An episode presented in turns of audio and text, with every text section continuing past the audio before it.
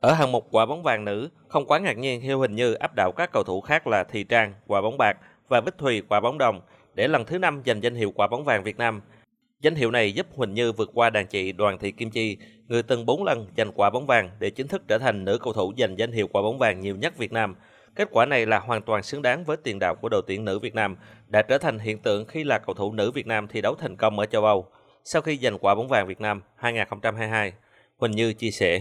Thật sự là không còn gì tuyệt vời hơn đối với Như nữa. Thật sự khi mà mình nhận được một cái thành quả hoặc sự nhìn nhận của tất cả mọi người thì bên cạnh những cái động lực thì đó cũng chính là cái áp lực cho mình. Nhưng Như sẽ cố gắng để mà nỗ lực tập luyện nhiều hơn, cố gắng nhiều hơn nữa để mà không phụ lòng tình yêu thương của tất cả mọi người. Trong khi đó, ở hạng mục quả bóng vàng nam, Nguyễn Văn Quyết của Hà Nội lần thứ 2 giành danh hiệu này khi vượt qua Tiến Linh quả bóng bạc và Hoàng Đức quả bóng đồng. Ở hạng mục quả bóng vàng Futsal đã vinh danh Hồ Văn Ý khi thủ môn này có lần thứ 2 liên tiếp giành giải sau khi giữ vững phong độ trong suốt cả năm qua, góp công lớn trong các chiến tích của đội tuyển Việt Nam. Quả bóng bạc và đồng Futsal thuộc về Khổng Đình Hùng và Châu Đoàn Phát.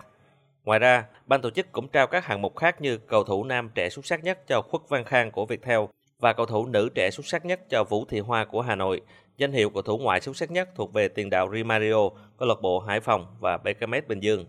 Phát biểu tại lễ trao giải, ông Trần Anh Tú, Phó Chủ tịch Liên đoàn bóng đá Việt Nam đánh giá, giải thưởng sẽ là động lực để các cầu thủ nỗ lực thi đấu trong năm 2023, nhất là sự kiện đội tuyển bóng đá nữ Việt Nam lần đầu tiên tham dự FIFA World Cup. Bất kể một cầu thủ nào cũng thế thôi, khi thi đấu, dù là đội câu lạc bộ cho mình hay là đội tuyển thì đều mong muốn có thành tích tốt và được lọt vào danh sách đề cử, và đặc biệt là rất mong muốn có một quả bóng trong kỳ này trao giải quả bóng vàng hàng năm.